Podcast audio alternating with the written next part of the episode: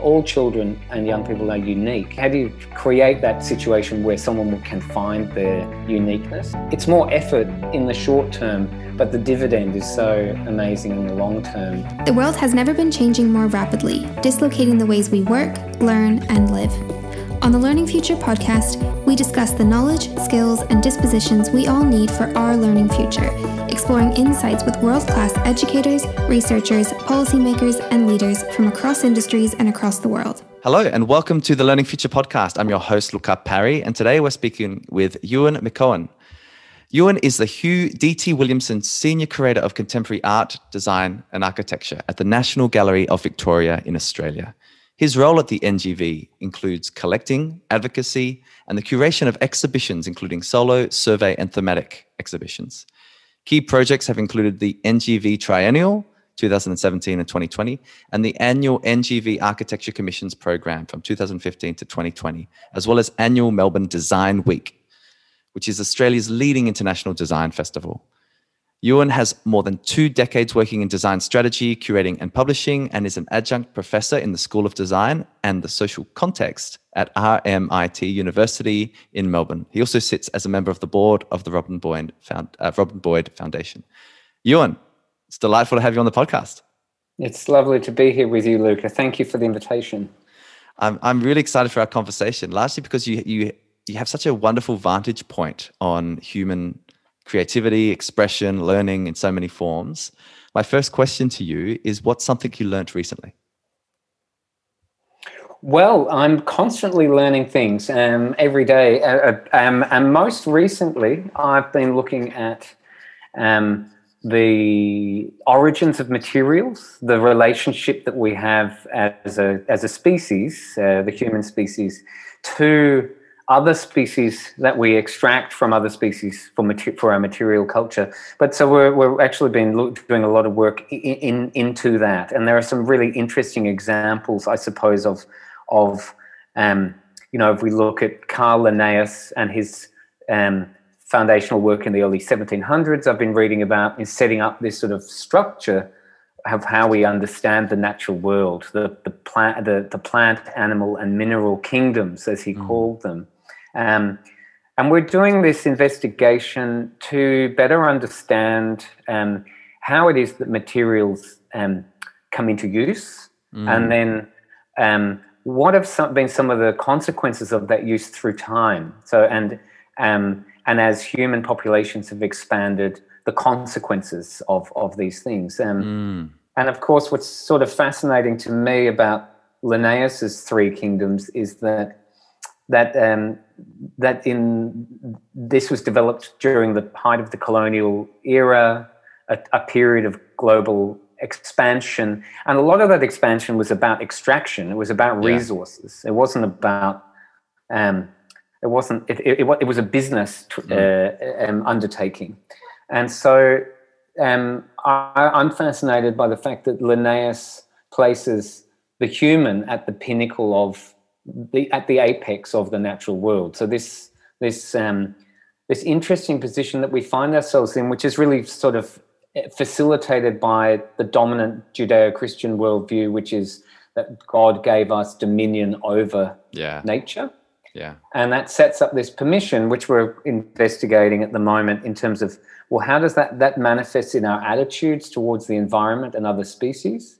Mm. And it's really set the set the the um, the stage for several hundreds of years of um, globalization, extraction, which brings us to to the current uh, point we are in. And that's what I'm I'm I'm learning about that, but also I'm learning about the the evolution which has happened quite quickly of synthetic materials that have been developed over the last pre- predominantly the last century but really accelerated in the post-war period um, and these are materials that don't exist in nature. Hmm. Um, mm.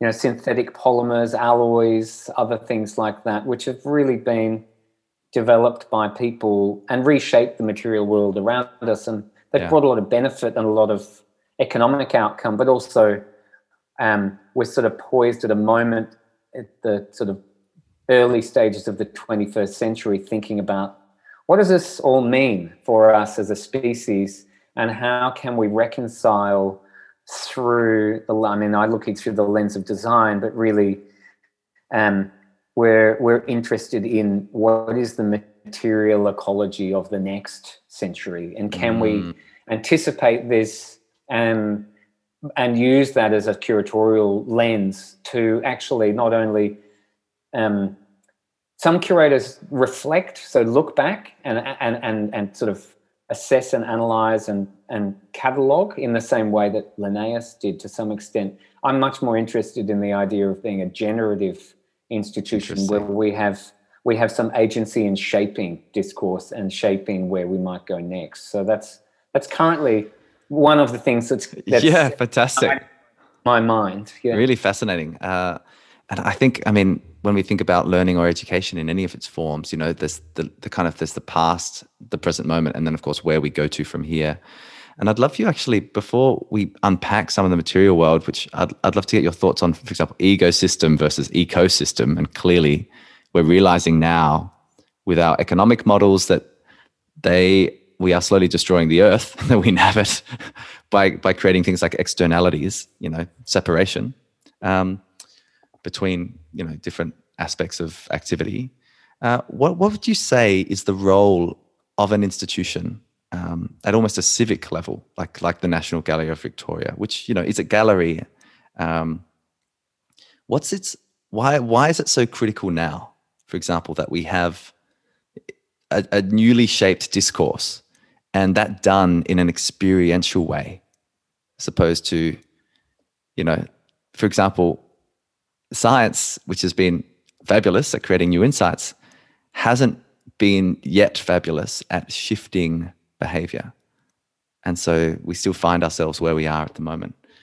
So, so yeah, what's your what's your reflection as a designer ultimately as well? You know, why is design so critical um, when we think about shaping mindset um, or enabling deep learning?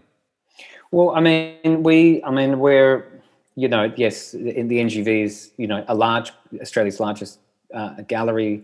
We have a vast collection of over 70,000 objects gathered, gathered from across time and across geographies. But, but um, what we can, I think that the headspace we're in as an institution, certainly, I mean, there's the traditional way that we still show work and look at art histories or movements or tendencies within practice, yeah. but also increasingly taking the opportunity to re-interrogate the past. I mean, that's when you're talking about learning.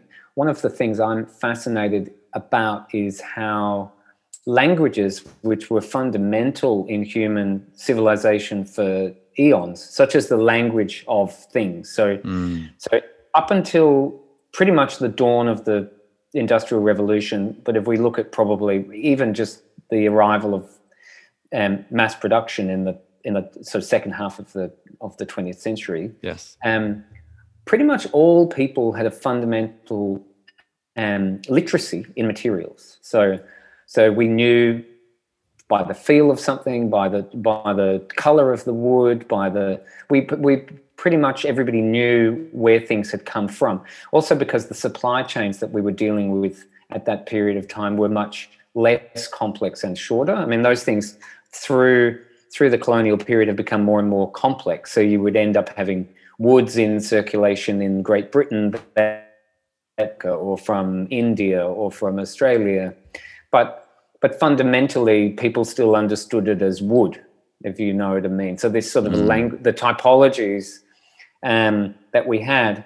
And I, I think what I'm very fascinated about is is can we rebuild some of that some of that literacy by by moving away from the idea that we talk about design as a functional or a aesthetic um, you know design is generally pro- presented in cultural institutions as it's a it's a design it's an aesthetic conversation because a designer has decided to change the look of something yeah or it's a it's a technical conversation because we've managed to bring new function or ergonomics those things don't allow us to have a con- conversation about the social, political, ecological mm. um, context in which anything emerges. Because whether a material is centuries old or was produced yesterday or today, um, th- th- these things all happen within a within a whole lot of other spheres which have to interact for to, for that to be possible. There's an economic sphere,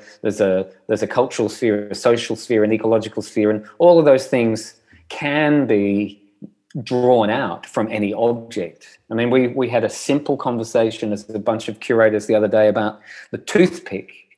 So the toothpick, toothpick, one of hmm. the most humble objects in in our everyday lives. We don't even think about them. We we pick our teeth with them. They're single use thing. But um, the toothpick was effectively invented and um, mass produced. there was no demand for toothpicks when it was it was it was invented and demand was created.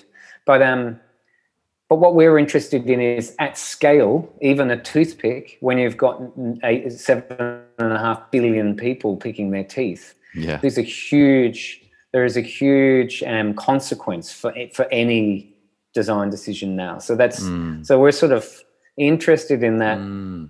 that um so someone standing in front of an object in a gallery they can look at it and go okay and we're increasingly doing it this way it's we're less talking about what they're looking at we're talking about the backstory behind the, the thing yeah so how does this come to be and what were some of the um, some of those um, maneuvers. And, and I think that when you talk about externalities, that's perfectly correct because an externality is when the true price of a of a of a commodity is born invisibly mm. within the labor market or within the ecological sphere, um, and we're trying to um, internalize. You know, we're trying to call for the internalization of those things. That that until we as a as different cultures and businesses till we can actually have transparency within the creation of anything mm. then we can't move forward um, to deal with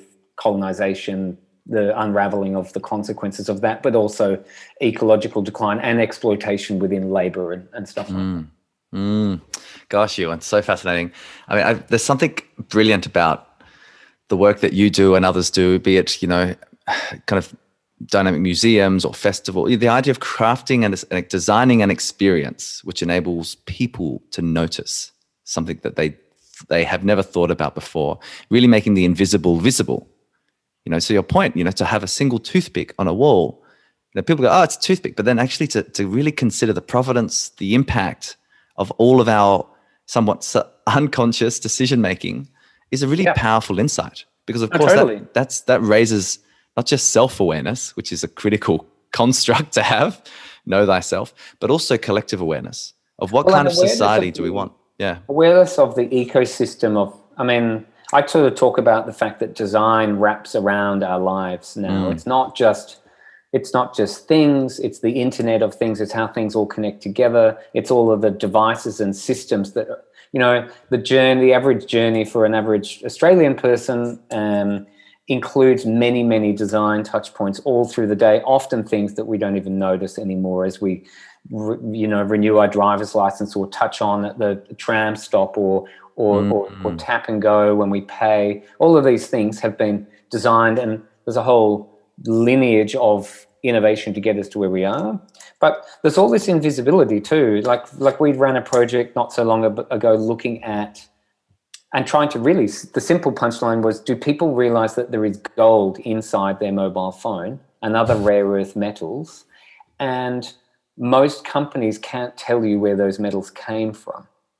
And most companies can't can't tell you where they will end up but we know that there are wars being fought in, in places like the Congo in Africa over over rare earth metals. Mm. so that there's this sort of um, along that thing, we're really interested in the complexity of design now, the supply chains, the the trading systems, all of that stuff, um, while also being conscious that we also need to just celebrate beauty and celebrate creativity, and so there's these different trajectories that we're looking across. We have a, a big focus on contemporary craft practice, mm. um, you know, and and the fact that material culture exists throughout back through time and so a lot of the um, first peoples around the world have material culture that's unbroken mm. um, and that and that we need to see that now as contemporary design practice. It's not some kind nice. of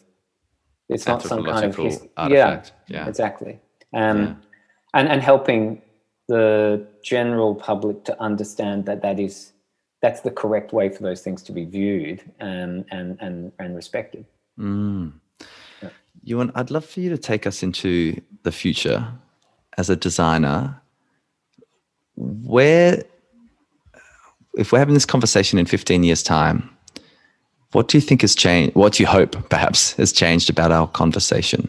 You know, there is, I think, and I mean, we can mix this in with the COVID element here. You know, COVID has disrupted, it's it's paused, it's created reckoning, it's accelerated different markets, you know, different technologies, you know, a decade in eight weeks in some cases.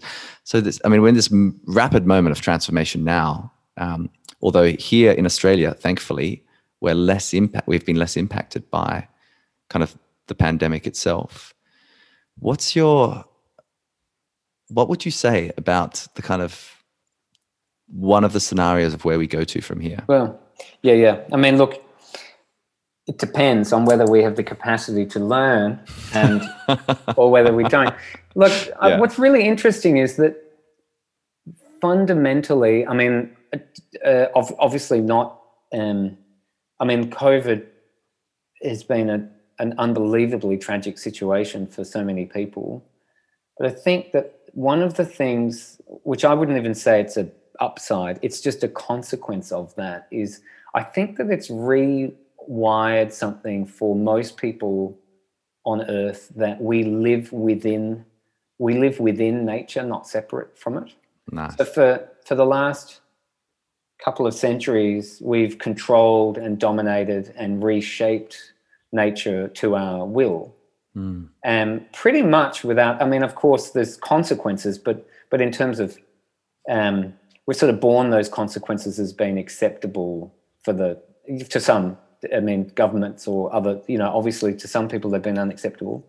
But what what I think has shifted somewhat is is there's a few, there's a confluence of things going on. One is this understanding that uh, uh, what was what was at once at one time an existential kind of scenario where nature can nature is really more powerful than we are but but how is that ever really manifest globally because you might have a, a tornado in one place but it's not everywhere so yeah. this is the this is the moment where nature proves irrefutably that it, it is you know more we live within the bounds of nature we don't we're not separate to that mm. and what's also interestingly for me um, happened simultaneously is the reckoning of the black lives matter movement so this sense of of really coming beginning to come to terms with with the root the historical consequences of colonialization because that that is the system that we live within. I mean, I yeah. think we have to be realistic. The economic system that we live within, the trading systems, the commodities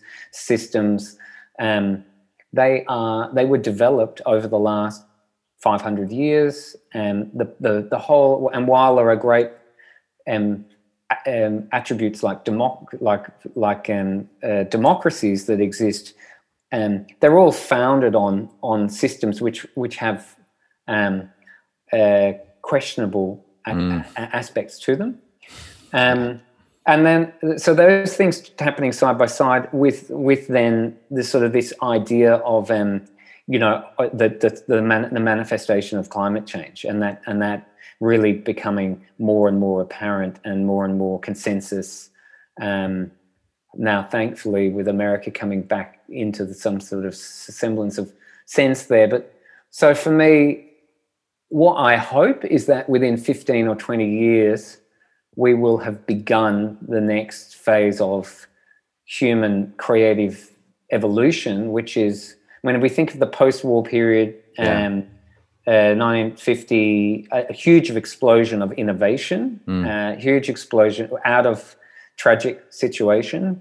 Um, and and there are some consequences of that and what we've learnt possibly from that one is that which is the last great explosive period of innovation is we need to be very conscious of what we bring into the world because the the massive injection of plastics and other things that came that reshaped the world's economy we didn't anticipate what the consequences would be.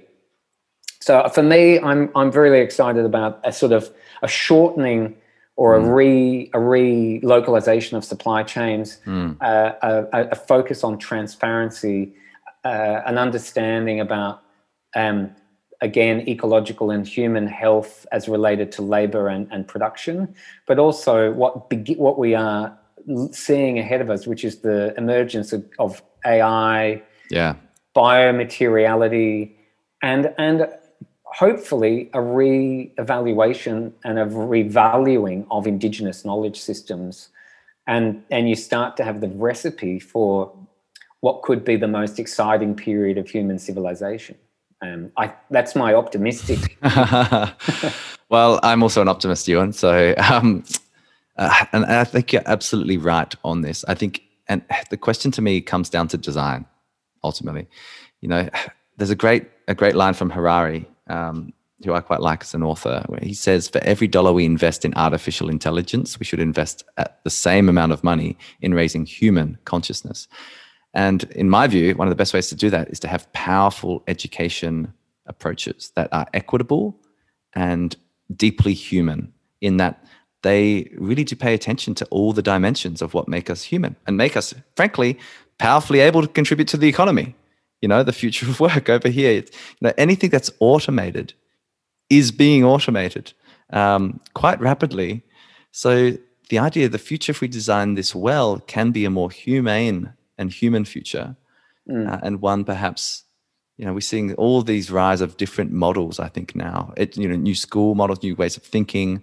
Um, and yet maybe it's not invention it's just remembering to your point. Well, I mean, I, mean, I think that the to, uh, and, and, I have four children. I've put, uh, you know, I've uh, and through that you have a lot of interaction with schools. Yes. Um, I think that fundamentally one of the observations I would have of the general global education system, which works, you know, there are obviously differences, but but we need to remember that education, um, like large scale um, uh, compulsory education was developed um, to facilitate the growth of factory-based economies. You know, mm. so these are so there was a, there's a direct relationship between school and school environments and the economy, and the economy that emerged in the 20th century hmm. defined mm. the types of education. So this idea of of you know an information based, there's you know literacy, numeracy, these things which are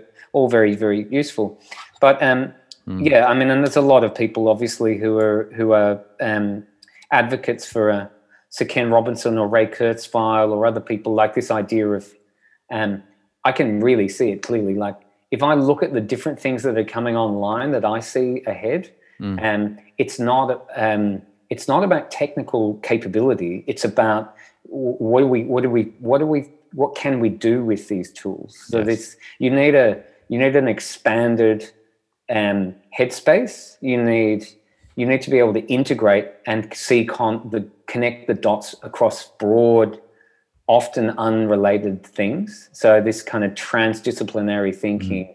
Mm. Um, and if we're going to really seriously address things like climate change, we're going to need you, you know you're going to need really expanded thinking, and you're going to need a highly collaborative uh, uh, sort of you're going to types of people. Um, so that I'm all into kind of networks, not silos, and the idea that design design is to some extent, and it's not the only field, but it is one of the fields where those things can be lots of things can be synthesized because the mm. designer's job is to actually synthesize information and to remix that and come up with something new. Um, so yeah, I mean, I'm um, I, I, think it's great Australian schools are investing in STEM, um, but I think STEM STEM is a set of tools. Yeah. What we need is synthesis of those, you know. So, yeah, and, you know, you, you need the creative spark that then mm. pushes that into a whole different uh, stratosphere. And I, I don't necessarily see that that's something that the Australian education system is is prioritizing enough. Mm. I'd love you to pick up this idea of design in particular in terms of like how do, how might we better deploy design in education itself because there is this you know design thinking, for example, has been something that's become quite a theme, I would say, in, in much of the work that's happening in the, only the past few years, although it's been around for quite some time. And, and the idea, and I think we're seeing this, some of the great work of educators across Australia and, and more globally, the idea of co-design. Was mm. what you actually do is you you recognize the agency that learners have and their need for support and guidance and mentoring, and then you co-design a unit in that way. And so there's amazing examples where you have you know students that are sitting on panels or sit on the on the council of the of the school you know because they are they have the lived experience of moving through uh, you know the environment um, and the educational setting so what would you say around the role of design um, intersecting with you know the human systems like hmm. education mm. and you could apply this to higher you know higher education you could apply this to companies and, and motivation design i mean really it's just a yeah yeah i mean i think there's a, there's a risk still which is that, that the dominant conversations around design are very much um, tied to the idea of producing something yeah so so i mean i would i would say that what we need to see i mean design is a is a at its best is a is a way of um, attacking any kind of situation and looking for an enhancement or an improvement. Mm. So the idea, I mean, I've been involved with co-design projects with students when you when you're much more looking at a social impact type of thing. Um, but I, um, I, I, I think we will eventually get to a point where design fundamentally becomes like a mandatory subject.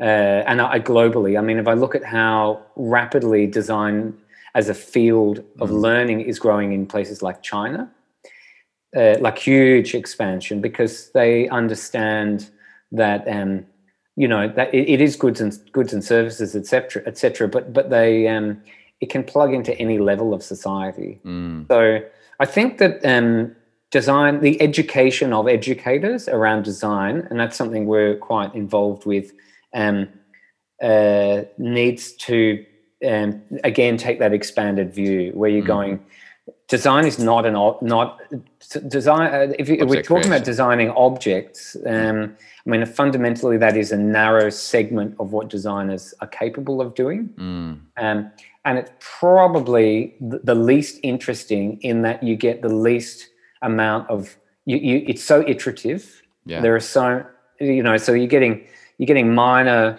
iterative Pro- adjustments prototypes over, one through 20 yeah something. yeah and i mean it's very it's good that people understand how that works how did how did this object in my hand come to be why is it shaped that way how does the human body work all of those things about empathy through an object etc mm. mm. but um but the the the sense that um uh we could you, you could you could really be looking at, at anything you could be looking at loneliness. You could be looking at, you know, um, uh, you know, uh, how people perceive themselves. You could be looking at an environmental problem. Um, it's having, I think it's really, and it's also what is design. I mean, it's a loose term in my view. It's actually having a go at coming up with a better way of doing something. You know, really at its mm, root. That's great. You know, um, much much more comprehensible too. I think you know for many. You know, um, is there a better way? And therefore, um, for me, one of the most important things we need to be teaching young people in particular, but to be honest, it's important with everybody, is to constantly ask why something is done the way it's done, and and to and to have an attitude that everything can always be improved in some way. Like there's no finite position for any one thing we do in a society. So if a kid says, "Why are we doing it that way?" um, the answer, which is, "Oh, well, that's just the way we do it, is for me the worst answer you could give. Mm. It's like, well, I don't know. Can you come up with another way that maybe there are, you know, and um, oh, it's great. Well, and never take, critical um, thinking, you know, as part yeah. of you know discernment. These are like critical skills for the for the, our current moment. Um, yeah, and, and also I think interestingly, treat, uh, um, that kind of what I describe as the sort of hinterland behind anything is teaching a way of understanding the backstory. So we need we need much more clarity mm.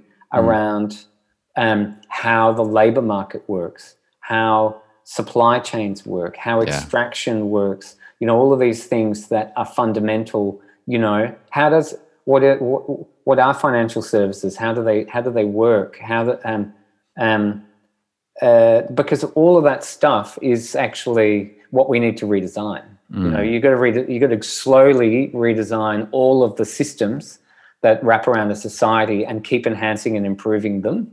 Um, and we need to be engaged in policy and in democracy to make sure that that. But we need to also know what we're trying to change and why. Mm. Um, and that it's not as simple as just saying ban that. You know, like, um, you know, we we're going to um, we're going to not uh, use um, palm oil anymore because it's affecting orangutans. Fine, that sounds fine. But then what are we going to use? And what mm. does that when then what other issue does that create? So yeah. system understanding how systems interact is mm. um, I find it fascinating, but yeah. it, it's it's it's something that I think people just sometimes glaze over because there's too much too many permutations now. And mm. my question would be I think possibly the, the it is so complex because it actually complexity aids the lack of transparency. Yes. Yeah. You know? Um, and and there is a vested interest in things being complicated and inaccessible, look, looking complicated. Yeah, and many many industries, uh, the legal profession comes to mind, for example. you know, have have it. You need so much expertise to then be able to kind of deconstruct, decrypt some of that that that world. Yeah, I'm really. It's it's fascinating. I think largely it's the, the shift in paradigm that's interesting here as well from you know, as you say the like what systems are for and what's included within the system and what's not you know so we move from the fact as humans as you know the dominators of the natural world to part of the natural world and similarly that we are all living in societies and communities uh, and nothing actually can be separated wholly um, so I, I, love this idea of radical transparency, and it's something that we see, you know, in companies as well. The idea of radically transparent cultures, or you know, provenance, yeah. or supply chains, uh, and similarly in learning. Like, how do we make all the learning visible and make the yeah. learning visible? And there's a great, you know. Well, I mean, if you built literacy for young people in being able to understand the hinterland of a thing or a service, then then they are much better prepared. Then you will rapidly accelerate the evolution of the corporate sector. I mean, the corporate sector is not evolving because they, I mean, often those things are based on consumer sentiment and mm. new policy. So, you know, we need to look at the, the, the you know, and it's, it is, it's not about, um, uh, hammering on with all the negative. It's, it's actually understanding how these things just work, not necessarily there are some positives and some negatives. Yeah. Um, but also the, um, um, I mean, rebuilding that language um, and and um, and enabling um, uh, people to to sort of have conversations about the values that that that that that we want to prioritize. I mean, I, I'm also interested in the idea that what designers do really well also is imagine. Mm. So, yeah. like, I don't see that much um, conversation about like where do we want to be in when you say 15 years time where's the conversation about well what type of country does australia want to be yeah. in 15 years time that's a great question and um, uh, who's hosting that conversation and how do we how do we not because the reality is that um, some societies do do have that. But I, I, think as a general rule, we're just dealing with with um, the political terms of office yeah. that we're dealt with, um, and there isn't a sort of broader um, discourse about you know societal values and how and what's the common ground. Where the political frameworks that wrap around us are about oppositionality, not mm. about commonality. Mm. Um, and I'm very interested in the fact that the most effective policy or decision making, when you take something like the Millennium Development Goals, which became the Sustainable Development Goals, that was the one, I think it was the only piece of policy introduced at the United Nations where all countries unanimously decided to vote yes, mm. because those values are so fundamental to all of all societies yeah. that you you sort of you would look like You would look really bad to disagree with. That's such a great point, Ewan. I, I love this. I love this idea on imagination as as so critical. We we had uh, Professor Davis Daly um, on a few on earlier in this podcast, and he just spoke about the, how critical that is in education to nurture and nourish imagination, um, because of course there's a very strong link with creativity. Um, it's been a delight to speak with you today. You know, I feel like we could cover much more ground. If you had to leave us with a take-home message, uh, Ewan, from your particular vantage point, um, what would you want to share? Um, I think um, we should value um, curiosity above, you know, like this sense of um, really, yeah, curiosity, imagination. You know, the the, the fact is that um, the some of the greatest achievements of human cultures um, are because someone decided to do something differently, mm. and and so we we need to constantly facilitate uh, uh, the opportunity for things to be done differently. Um, there is no, I mean, that's one of the fundamental, one of the greatest lessons my parents taught me is there is no one right way of doing anything. Um, so, so opening ourselves up to that, you know, remaining flexible, and I think for educators in particular, um, this sense of all children and young people are unique. So how how can we provide as much flexibility? How do you, how do you create that situation where someone can find their uniqueness? Mm. Mm. Um, it seems to me that the there is a it's it's more it's more effort in the short term, but the dividend is so amazing in the long term. And I think that um, uh, you know, of course, you'll have other people talking about just even that the value that we place on teaching itself. Um, um, I think it's one of the most important jobs in our society, and um, uh, and I suppose to some extent that's what curators do as well. So you know, I I, I get it. But thank you. Mm. It's um it's it's a been a lovely conversation, and I, I mean I would just tie back to that idea of um, remaining furiously uh, curious and um, irrepressibly optimistic. And those two things um, will, if, if, if that became the fuel for the next 20 years of our mm. civilizations, then um, we could achieve amazing things. Yeah, we absolutely could. And I hopefully look forward to seeing you continue to do that great work and um, and change people's perspectives. Thank you for joining us for the podcast, Ewan. Okay, Luca, cheers. Thanks for listening to the Learning Future podcast. To find out more about our work, drop into thelearningfuture.com and follow us at Learning Future on LinkedIn, Twitter, and Instagram. Here's to building a world of thriving learners together.